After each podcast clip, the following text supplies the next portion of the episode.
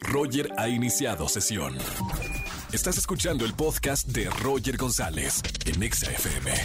Seguimos en este jueves, jueves de recomendaciones cinematográficas con Oscar Uriel. Amigo, ¿cómo estás? Muy buena tarde. Mi querido Roger González, tenemos recomendaciones este jueves que podemos encontrar en Netflix. Detrás de sus ojos es la miniserie de seis capítulos basada en el bestseller de Sarah Pineborough el cual se convirtió en todo un fenómeno literario en todo el mundo, pero sobre todo en Inglaterra, mi querido Roger.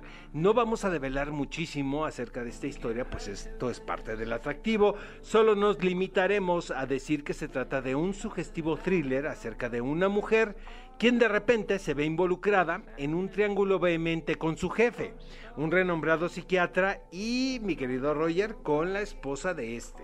Es muy curioso lo que pasa aquí porque los primeros cinco capítulos de seis muestran una telaraña de intriga, traición y engaños que envuelven perfectamente al espectador.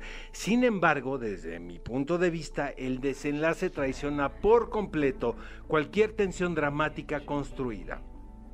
Y no me malinterpreten amigos, porque a mí me gustan las vueltas de tuerca, la verdad, pero vaya, cuando están justificadas. Ahora, la miniserie es entretenida, pero por favor no se la tomen en serio porque al final se pierde todo el sentido común.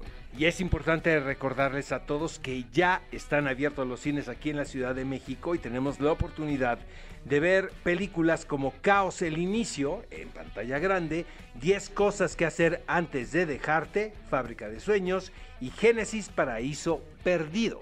Y este próximo sábado tenemos un programa muy especial de qué película ver a las 10 de la mañana. Muchísimas sorpresas, entrevistas exclusivas. Nos escuchamos el sábado y nosotros el próximo jueves. Gracias amigo, te seguimos en arroba Oscar Uriel y recuerden que los fines de semana, qué película ver, 10 de la mañana aquí en XFM 104.9. Gracias Oscar. Escúchanos en vivo y gana boletos a los mejores conciertos de 4 a 7 de la tarde por XFM 104.9.